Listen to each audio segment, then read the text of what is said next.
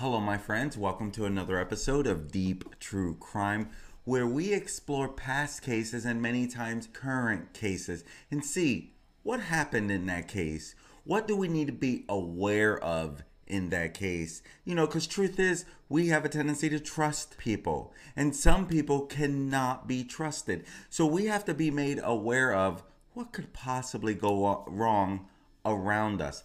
That's exactly the cover the case that we're currently covering. This is part 3 of the case against Barry Morphew. You see Suzanne Morphew, she went missing on May 10th of 2020. That was a Mother's Day. She's been missing since. Now, Barry Morphew, the husband, again, someone we should trust, right? Someone we loved, we married, we got into, we had kids with. Uh, and I'm saying we, I don't mean me, obviously. But I mean, once again, you would think that you can trust your husband. He has since been charged with the murder of Suzanne Morphew. But here's the thing there's no body. So, right now, prosecutors are going to have their hands full to actually get a conviction. We're going to be covering the whole case so far before the actual trial begins. I'm currently going through the whole affidavit and I'm presenting that to you so you have all the facts and you yourself can make a decision. You know, if you're like me, you like to play investigation detective and investigate things that are going on. That's exactly what I enjoy doing with the purpose of what do we need to be made aware of? What could possibly go wrong around us. My friends, if that's something that you like to follow, make sure you click on that like button, click on that subscribe, and hit that notification bell because you're gonna wanna get notified if you're following this case. This is part three of the case against Barry Morphew. In this case, we're gonna be talking about the interview, his interview with detectives and investigators. He was interviewed initially on May 13th. And these are his initial statements. Some of this he was found to have been lying, not really being accurate, sharing false words.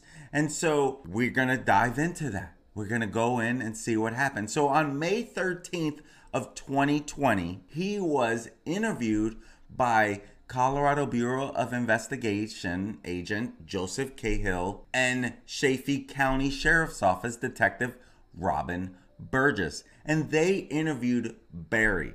And see, Barry, he provides a background of his marriage to Suzanne, you know, his daughters, Mallory and Macy, and their living arrangements. And Barry explained that they resided in Arcadia, Indiana until about 2018. At that time, he sold his landscaping business, BLM Landscaping, and he sold other real properties and moved to the residence at 19057 Puma Path, Chaffee County, Colorado. Barry, he's an avid hunter and outdoorsman, and he explained that they moved to Salida, Colorado for Mallory, their oldest, because she attends Western State University. And so they have two daughters, Mallory and Macy. And Mallory attended Western State University in Gunnison, Colorado. So that was one of the reasons for their move. And so Barry stated that he is the owner of Sunset Farms, an LLC company, which is a landscaping company in Salida, Colorado. Additionally, he worked as a subcontractor for Dieslin Structures Inc., DSI. And this is a general contracting company in Salida. And Barry stated that he has several contracted employees. His primary contractor is Morgan Gentile. Barry stated that Morgan previously worked with him at DSI, again, Dieslin Structures Inc. And that Barry stated that Morgan worked for them worked for him at DSI until she was fired about one year ago. And so when she was terminated, he hired her on as a contractor for his business. And so Barry shares that he and Suzanne have all joint banking accounts Bank of the West, Collegiate, Peaks Bank, and a 501c3 nonprofit. And it's called the Suzanne R. Morphew Hope Foundation. Barry stated that Suzanne frequently uses Snapchat to communicate with her friends and daughters. And he states that Suzanne also uses Instagram and Facebook. You know, Barry shares that Suzanne typically wakes wakes up and has coffee, like most people do, right? Should I say most coffee drinkers? She reads her Bible and emails. She then rides her mountain bike around their neighborhood and then does other things around the house. Now, this is a little contradictory to what Jeff Libler, Susan's side affair, stated that she didn't really ride around the neighborhood. She would pack her bike and go for rides. So that right there is a, you know, who do you believe? The husband should know more, right? He lives with her, he sees her, he should know more. But right now, he's under investigation, so you really don't even know what you can believe because if he is guilty for this, we don't know what we can believe out of this guy's mouth, right? And so she re- rides the bike around the neighborhood and does does other things around the house. On occasion, Suzanne rode the Methodist Trails area. And Barry further explained that on Sundays, she virtually attended their church, Salida Grace. The services is broadcasted on YouTube and generally last about one hour. So she was spending time on YouTube as well, watching the service from Salida Grace. And Barry, he states that he typically works until 5 or 6 p.m and returns home. They have dinner. He usually goes to bed around 9 p.m. He stated that typically he sleeps in the same bed. However, if he is snoring, he will sleep in the bonus room on the couch. That's what they call it a bonus room. It's an extra room. You know, when people come over, they can stay in the bonus room. And so Barry continues. He states that Suzanne communicates daily via Snapchat with her best friend Sheila Oliver. We talked about her in part two.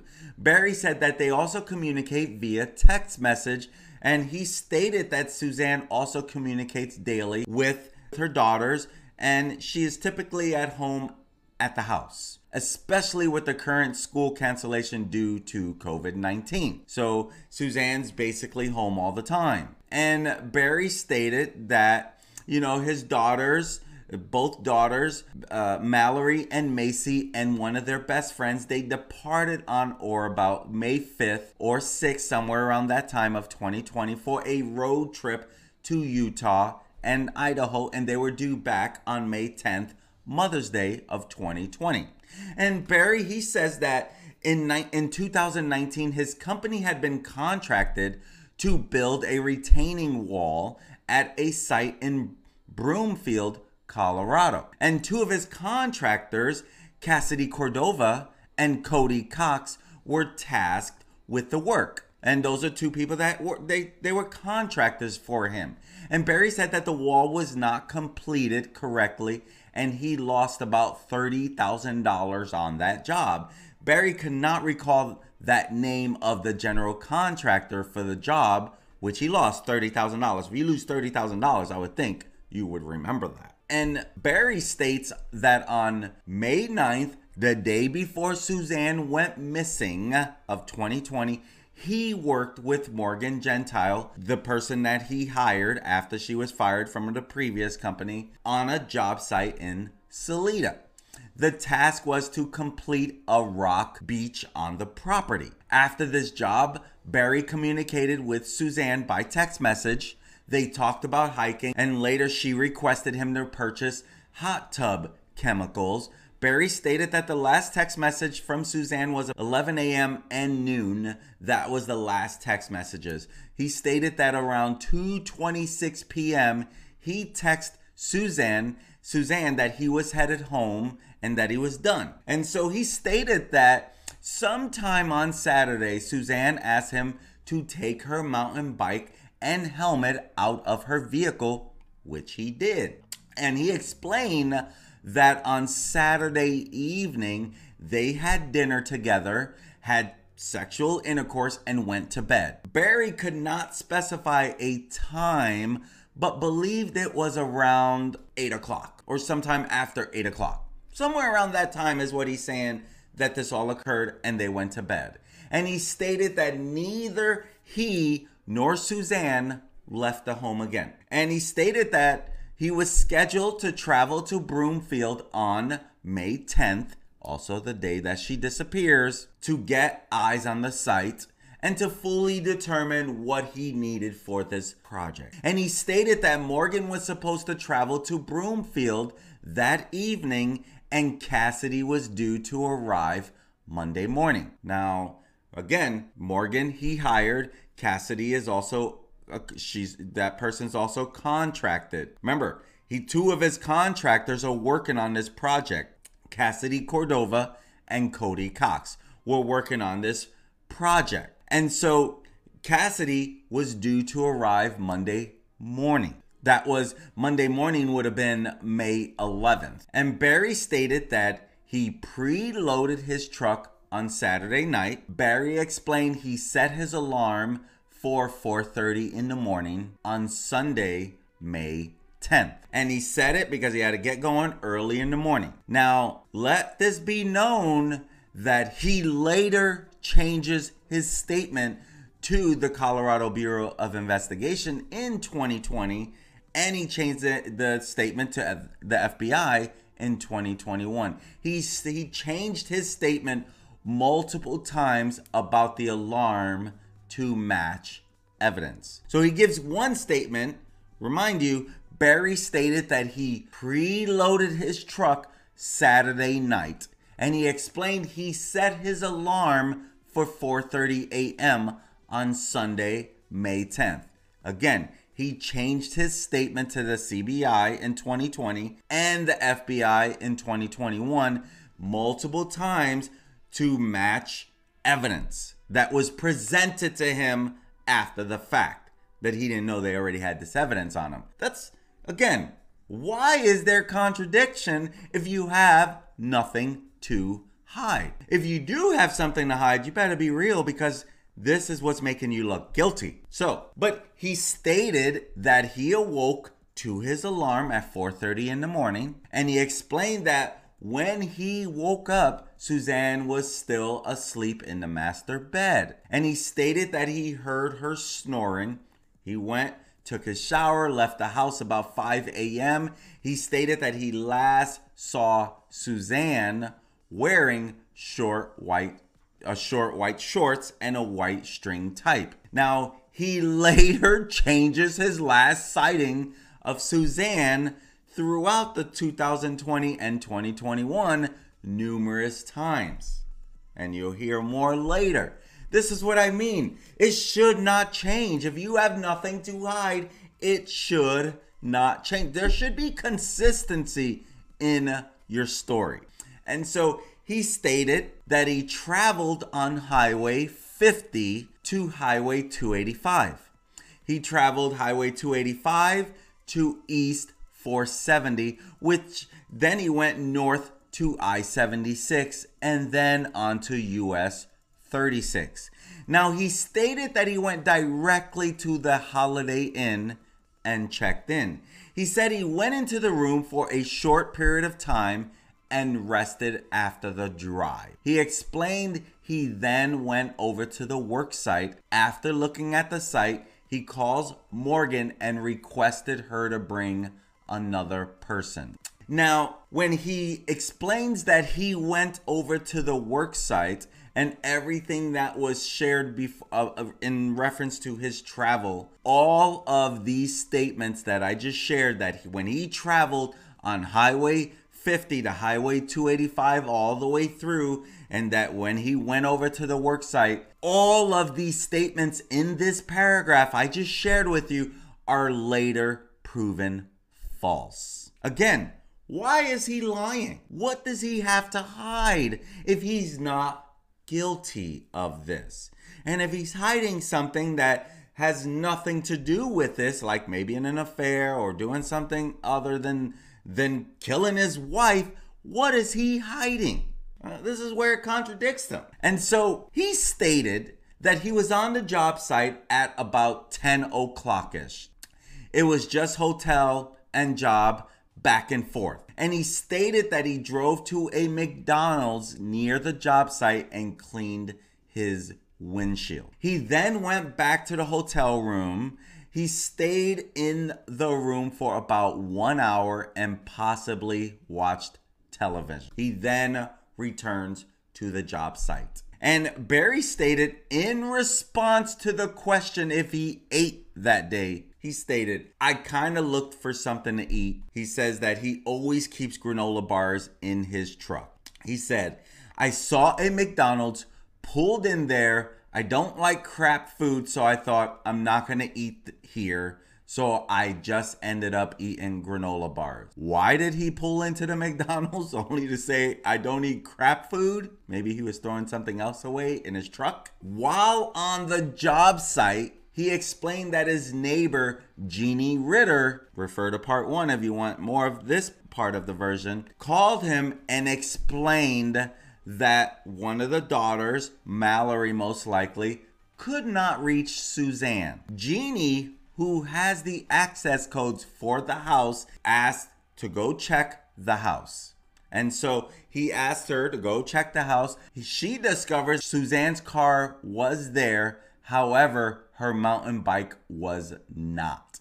And Barry stated that he texted Suzanne Happy Mother's Day earlier, and so did their daughters, Mallory and Macy. They sent them her text that she never replied to. And Barry stated that his daughters had not received any replies from Suzanne.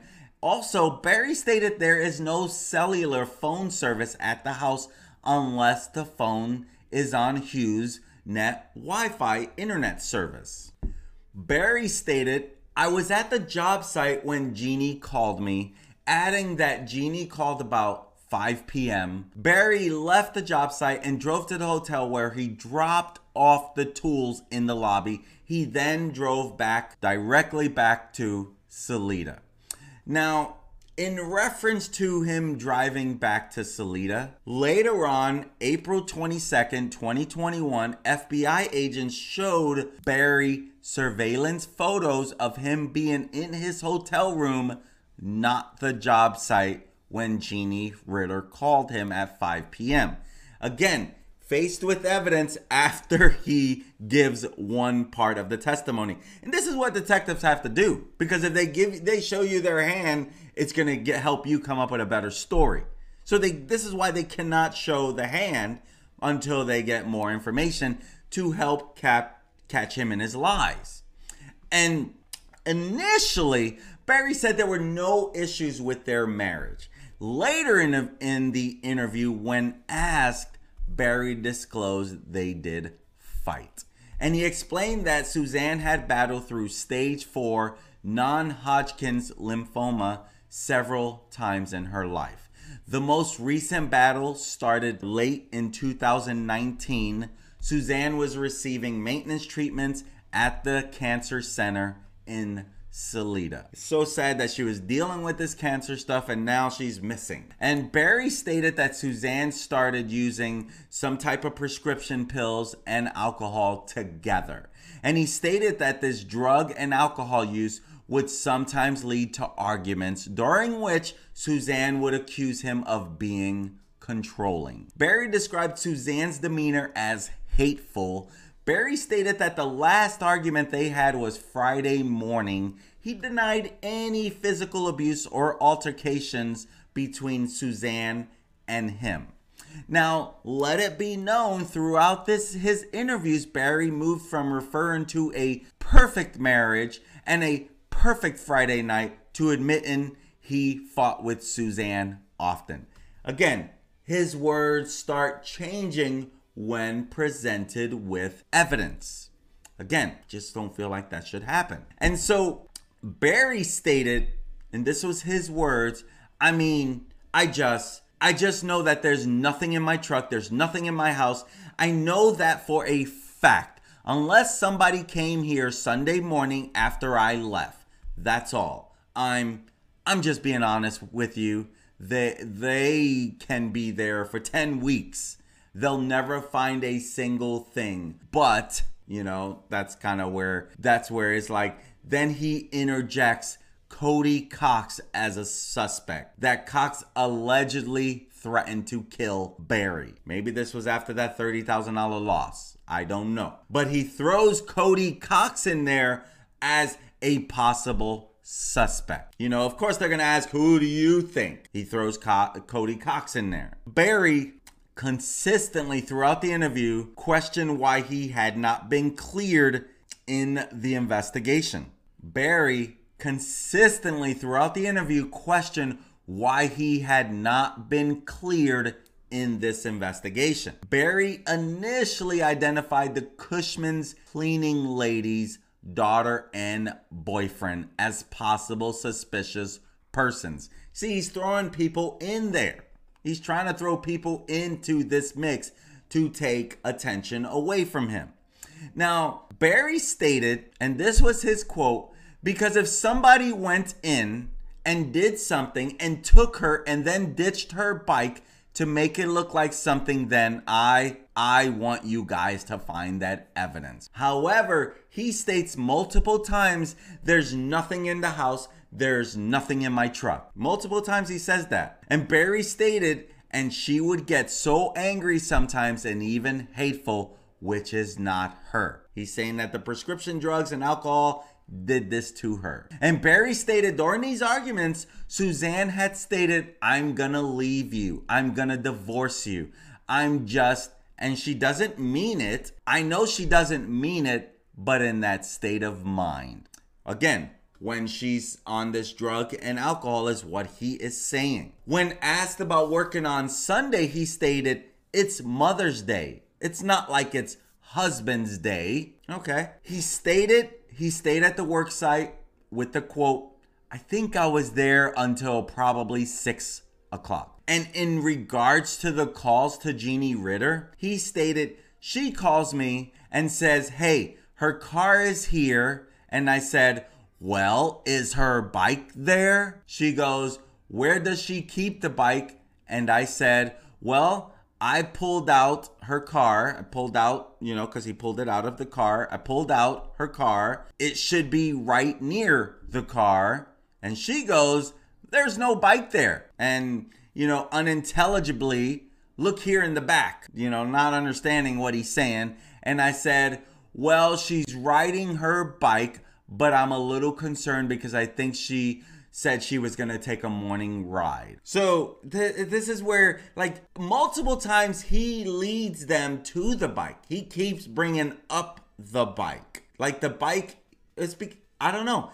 I, I know I need to just report and not give my opinions on these cases, but I'm also going to play detective here. Why does he keep referring to the bike? Where's the bike? The bike should be there. I don't know. I don't know. I think if you know that you did something and it has to do with the bike and you need them to find a bike and you need them to figure out the bike situation to help them find her or something. So that's what he says with his uh, conversation with Jeannie. And in regards to inspecting the clothing, Barry stated, yeah, she doesn't ride without a helmet and she has a light, light blue helmet. Her favorite biking outfit is blue. I haven't been to the house to see if it's there or not, but if the detectives, if you guys find it, then that's probably what she was wearing. Was the blue one missing? Light blue helmet, light blue outfit. She's a matcher. Light blue shirt, but that was at in her closet or did you guys find it? He's asking them that. Did you guys find this? Did you see it in her closet? Hmm. And so you know, regarding the bedding, because the bedding was off, he, Barry stated he observed sheets in the dryer. He stated, was her whole bed, you know, effed up? Because I wasn't in Mallory Macy's room, one of those rooms. Was the whole bedding off? He's asking the detective this. Barry was asked to voluntarily submit to a polygraph examination which he declined and said he would think about it. he said he didn't want to do anything that wasn't 100% accurate. He also said they weren't admissible in court. He's right about that. He's right about that. It's not admissible because it's not 100% accurate. I can't fault him for that. That part is very well true. And so people have failed the polygraph who was determined to be telling the truth. People have failed who were lying, and this helped detectives get a confession. So that's probably what they were trying to do. He should take this polygraph. It's not it's not admissible in court, so they can't use it against him if he does fail that. And so Agent Cahill, he observed scratches on Barry's left upper arm. And Barry stated, yeah, like that from a tree in uh when when we were hiking in the mountains. Now, the thing about these injuries, they appear to be healing and they were several days old scratches, which again would put it perfect for the time frame. So, first he says he's hiking in the mountains. He later says this happened when I went looking for when I went looking for Suzanne. And so that was the initial interview of May 13th. So that's everything that was said on May 13th of the initial interview. He's interviewed again about a week later on May 21st, probably about eight days later. On May 21st, 2020, he's interviewed again by CBI Agent Cahill and Agent Derek Graham, and they're interviewing Barry for the purpose of reviewing the victimology packets of Suzanne that were prepared by the Behavioral Analysis Unit, BAU, of the FBI. And so Barry states, I just I just wish that you knew how amazing she was. Notice that. I just I just wish that you knew how amazing she was. Past tense. He refers to her in past tense. Like she's no longer here. Like she's already gone from this world. Like she's gone. She's gone, right? So, per Barry, Suzanne began to abuse antidepressants and alcohol to get away from the stress and anxiety of dealing with chemo and cancer. He said it's the only thing we argued about, and he cited text arguments. He added, when she was in that mind, it wasn't her. Barry said that it was Suzanne, not him, who wanted to move from Indiana. He stated, we, referring to men, we need sex. That's all we need and we'll be good. That was the statement from Barry. And Barry discussed the pills Suzanne took and how he begged her to stop taking them. He added that she got mean and angry. And he states that Suzanne had friends she kept from him, evidenced by her attempting to text someone and her saying it was none of his business, that it was private. And Barry said that Suzanne gave her passcodes to him and he could access her phone, but it was very suspicious why she did not tell him about some of her communications. Okay, maybe that had something to do with Jeff Libler because Jeff did admit he almost got caught, took the phone. She said, Go through my phone anytime you want. To her, well, I have a secret communication with Jeff. You're not going to find out. Barry said that he gave Suzanne three to four hundred dollars per week for spending money. He said she never went to an ATM. I'm Barry was the ATM. That's what Barry Morphew said. Regarding Barry leaving Suzanne alone on Mother's Day when she disappeared, he replied that his girls were supposed to come home and I didn't feel bad because I thought they were going to be there around lunchtime. Barry stated that Suzanne's alcohol cons- consumption increased after May 6 when the girls left town and she did not have to hide the alcohol from Mallory and Macy. Barry said on Friday, I think we jumped in her car and went to Moonlight Pizza. Got a pizza and a salad. He said they ate the pizza in the car and brought it home or brought it home to eat. Maybe ate some of the um some of the pizza on the way home and ate the salads. And he states that May 9th, that morning of Saturday, May 9th, he got up early, probably had to put a full a few tools in my truck. Suzanne thanked him for the breakfast and everything was perfectly normal. Giving him a kiss goodbye and everything was great. He told her that he would be home soon and they could go bike riding or hiking or something. He added that it was a perfectly normal day and she was in a perfectly good mood. And when asked if anything was out of the ordinary, Barry said, No, no, it was a perfect day Saturday. When agents asked Barry if Suzanne had been drinking, he said that he did not pay much attention because he wanted to have a good night with her. Barry said they grilled some steaks and did not leave the house after he got home that day. He said that he and Suzanne laid out on a patio in the sun. Barry said that she made soup for lunch. He left his phone alone because he wanted a nice evening with my wife. Suzanne talked to Barry that evening about purchasing a house in town for $800,000. He said that Suzanne was not on her phone that night that he knew of. When agents asked Barry if he and Suzanne went to bed together, he replied, I'm pretty sure we do. And later, I'm pretty sure we went to sleep together that night.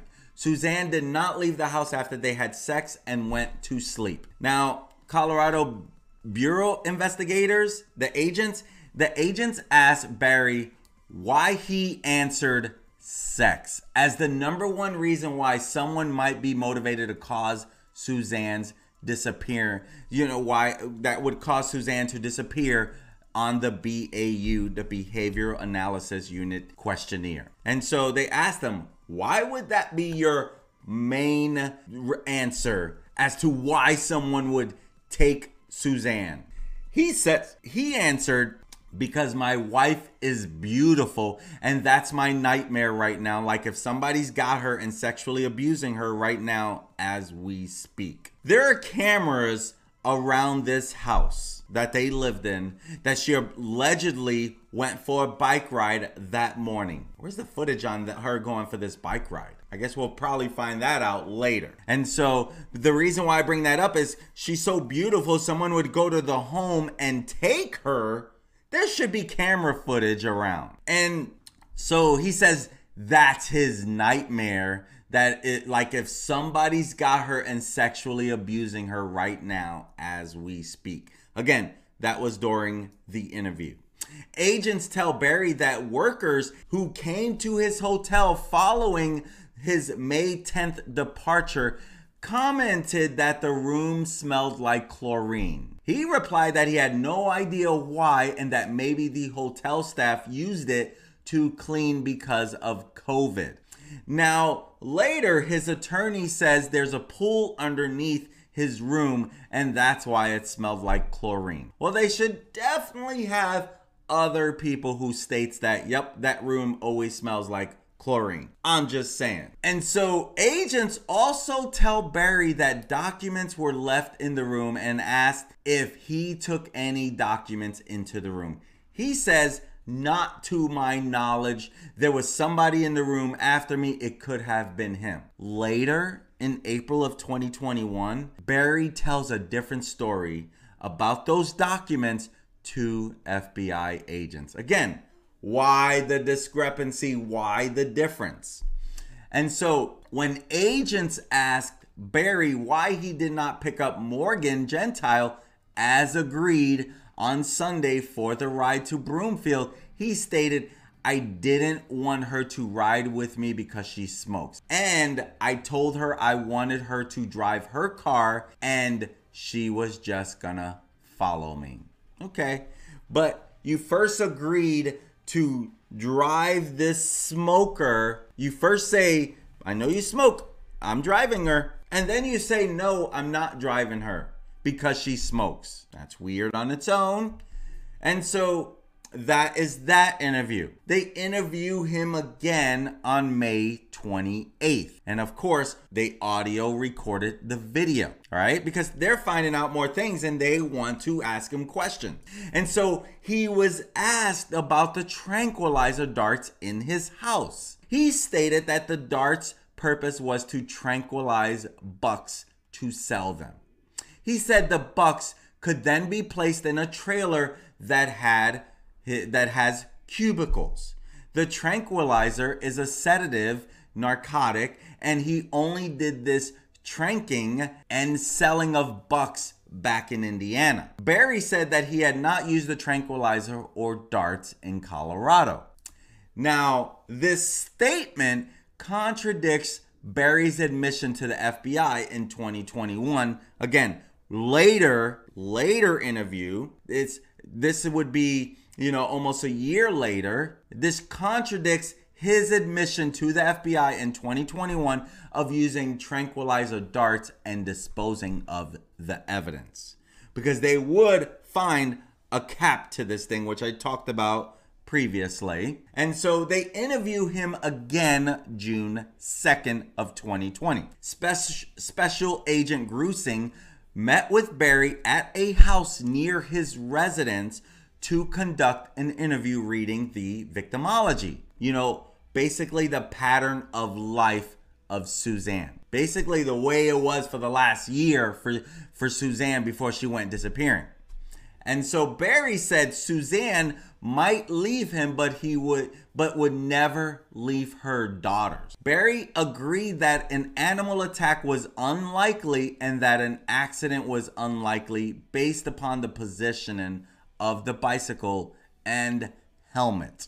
Barry talked about Suzanne abusing alcohol and drugs, saying the last time Suzanne was doing well was the first summer we were here and that's specifying that was the summer of 2018. Let it be known that they moved there the summer of 2018, right? That was the first summer that they were there of 2018. That was the summer of 2018.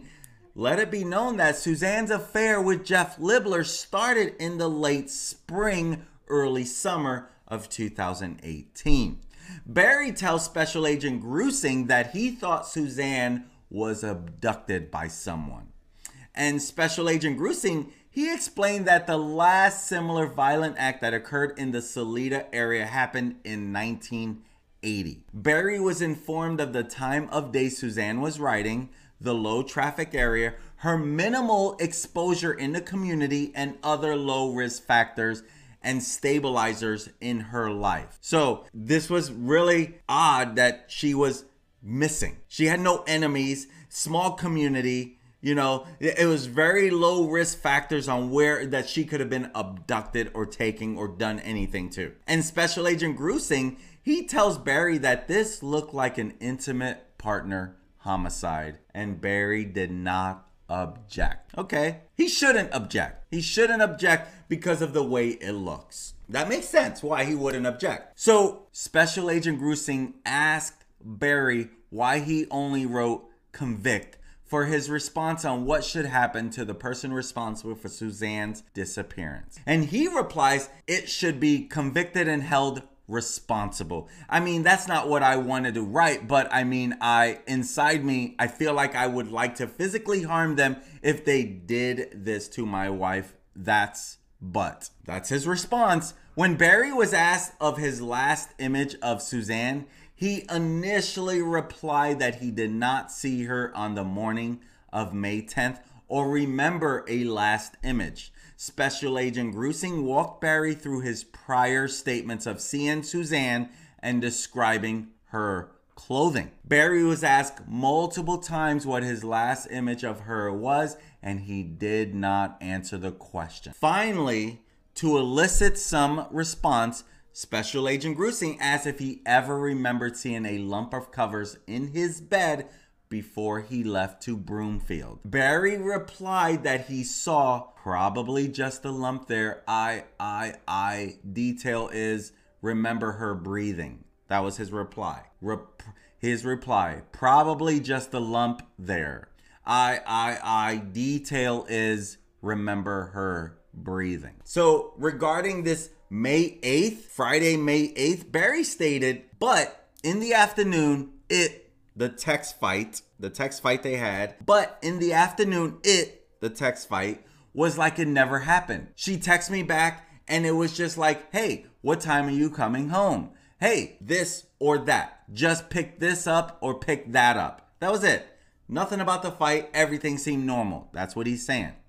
Now, regarding the afternoon of Saturday, May 9th, again, the day before she went missing, Barry said when he arrived home, Suzanne had fe- vegetable soup waiting for him, waiting for them, and they kind of sat out in the sun. They sat out in the sun, talked, had a good day, and decided they were going to grill steaks out for the evening. He said she was perfectly fine because there was no alcohol in her. Now, Barry would later tell Special Agent Grusing that Suzanne was drunk when he was shown her last proof of life photo she sent to her lover at 2:03 p.m. The last anyone knows that she was alive.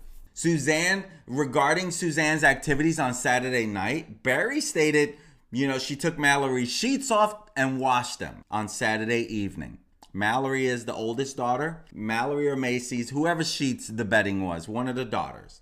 Barry was asked if other people had passwords to get into the phones and laptops of Suzanne. He replied that Suzanne told him what her last password was.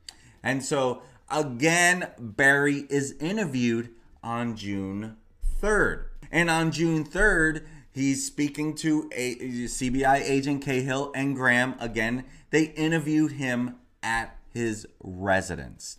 And so regarding Friday morning, May 8th, 2020, Barry stated that we had our text argument. I don't even remember what it was about. She was in one of her moods. Again, Perfect marriage, right? When questioned about their activities Friday evening, Barry responded that they probably watch TV and Suzanne is usually on her computer. She's typically on the computer, maybe doing a class online. She always looks for clothes online. He added that she did not apologize about the text that morning, like nothing ever happened. Regarding Saturday morning, May 9th, he stated that he did not set an alarm and recall what time he got up. Regarding Saturday, May 9th, the morning, Barry stated that he did not set an alarm or recall what time he got up. He made himself and Suzanne breakfast, set it next to her bed. He said, I think I made bacon and eggs and toast. Regarding Saturday, again, we're on May 9th, Barry stated that he got home and Suzanne had a bowl of soup ready for him. They talked about hiking and biking. They spent the day together and sat outside in the sun and talked for an hour. Regarding Saturday, Barry stated, I honestly don't recall what he did after that soup. But I think we hiked here in the subdivision. Yes, we did hike. We hiked to Fooses that night. Then twice I'm pretty sure that's the night we hiked Fooses. Barry stated, I know we sat down at the lake for a while. I'd say we were gone for an hour and a half, maybe.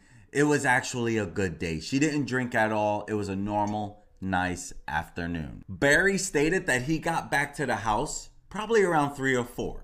Talked about the dinner, and she said she was gonna make some potatoes he said he would he would marinate the steaks. I'm probably in the garage. I usually tinker around there, killing time. Hmm. And so he did. If you remember previously, you know her notes in her iPhone is he's always in the garage and he and she he doesn't like when she comes in there. So Barry stated just had a wonderful evening and she was perfectly fine because there was no alcohol in her. He again said he asked her not to drink that night.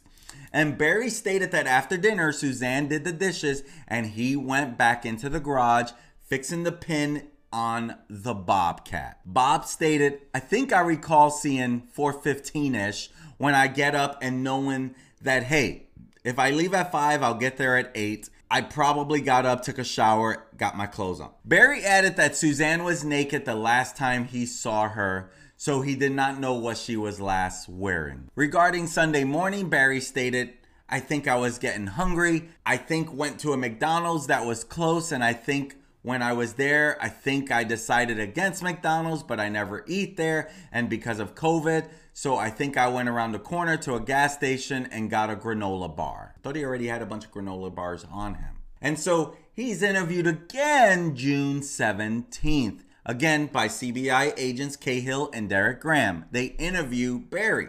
When questioned of anything that might have been a first for Suzanne, Barry responded that she was she started taking THC, CBD edibles and oils about a month before she left. Now he's saying she left. Barry reported that she was getting it from a guy in Westcliffe named Tim and that Barry could provide Tim's contact. Now, we'll talk about Tim later. This is Timothy Agnew. Barry purchased CBD oil from Agnew in 2019. Now, near the end of the interview, Barry did provide Tim's phone number. Barry separately said that Suzanne was buying drugs off the street and cited that the person from whom she was buying drugs is a viable suspect for her disappearance. So he throws someone else in there. And so June 25th, they interview him again. Now, Barry said that Suzanne's family, the Moormans, Moormans, M O O R mans, were involved in marijuana and maybe they were responsible for her disappearance. Now, they're in Colorado. This is a legal recreational marijuana state. Not that, so a lot of people are into marijuana out there, I'm sure. He referred to Suzanne's sister Melinda as being wicked and her brother David as being smart enough to do something like this. He's brilliant. After suggesting that maybe Suzanne's siblings should be considered as alternate suspects, Barry stated sometimes when people are guilty, then they point the finger because of their guilt. Now, let's talk about that for a second. Barry made a similar statement again in an interview with agents Cahill and Graham on June on July 1st of 2020.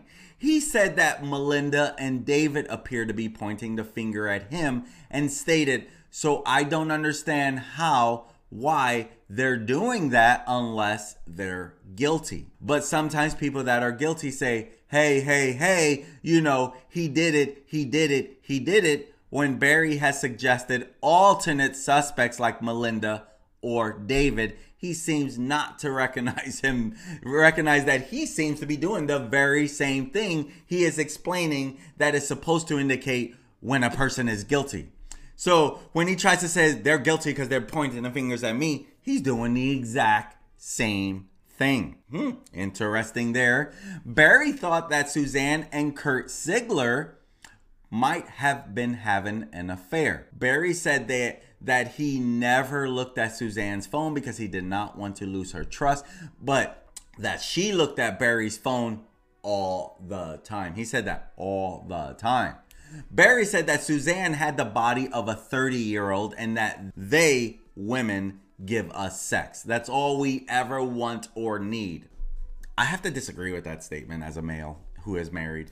Barry said, I guarantee you that my tech from my truck and my phone will will exact match my interviews because I know for a fact what I've done. And he provides the phone number for Tim Agnew from Westcliffe, who he says might be involved in Suzanne's disappearance.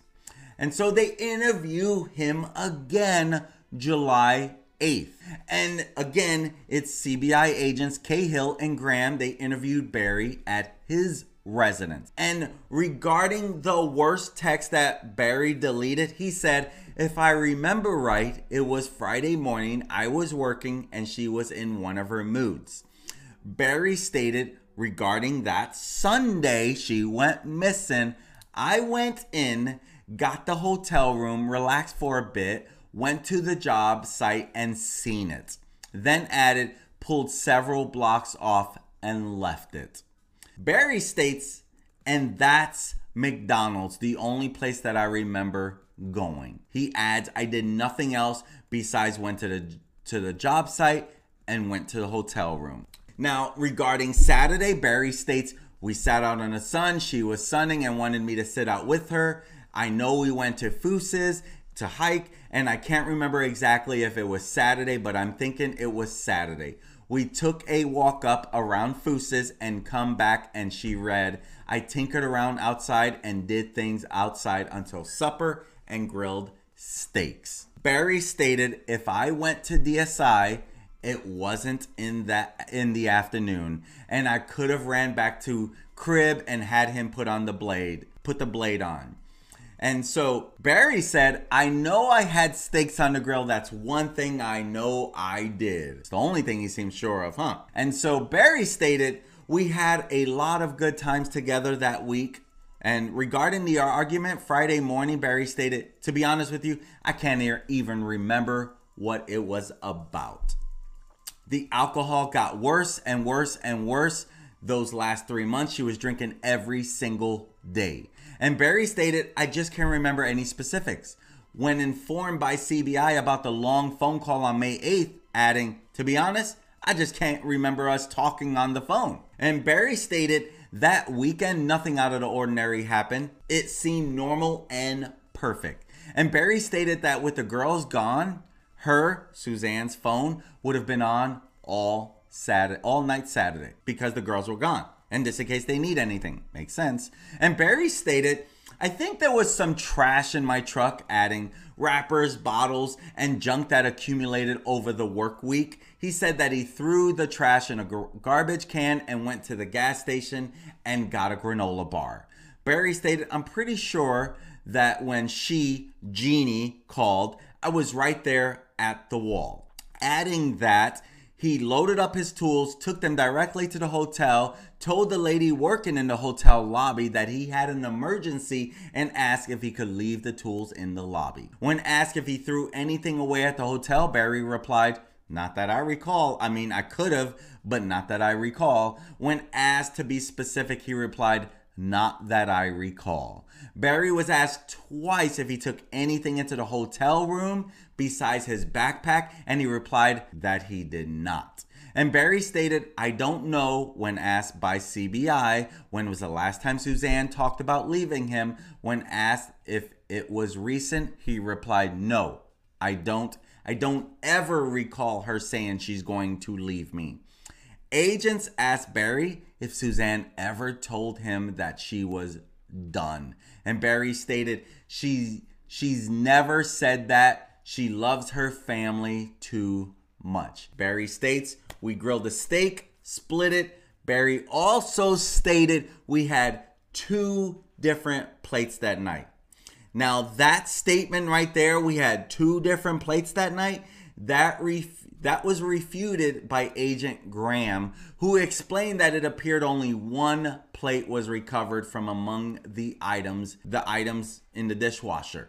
And Barry Barry replied that he must have hand washed his own plate. Barry stated because she started drinking in response to the statement by CBI that he and Suzanne's behavior got worse the minute the girls left on the trip. And she was drinking the whole time which makes no sense because she he said multiple times she wasn't drinking. He asked her multiple times, don't drink, and so she didn't drink. That's what he said first. Barry stated after multiple asser- assertions that he did not recall what junk he threw away, that he might have thrown away an old pair of boots that had been in the back of his truck.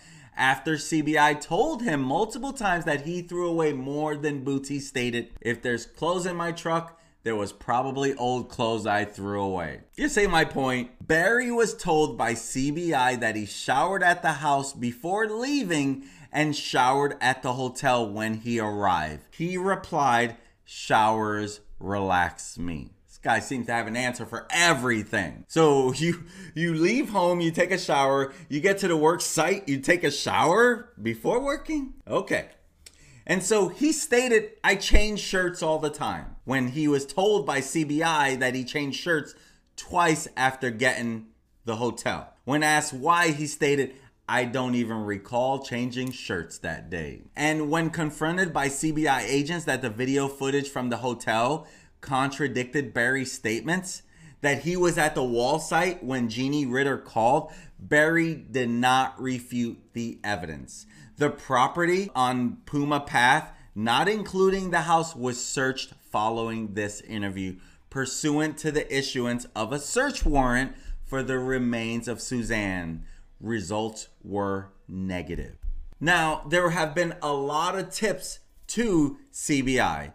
As of April 26, 2021, maybe they have a lot more because now we're in 2022 at the time of this recording. They have received almost 1,500 tips as of April 26th of last year, 2021. It's probably over 1500 by now. These tips are reviewed and investigated as they are received. Numerous people have been identified, interviewed, or investigated due to circumstantial reasons related to them being in the area or associated in some way with the family. Investigation into a small number of these tips is ongoing, though none of them have provided any evidence to substantiate anyone as a legitimate alternate suspect or to counter the evidence against Barry highlighted in the affidavit. My friends, that is part three. And that is where they have his initial statements. In part four, we will be covering the evidence against Barry Morphew.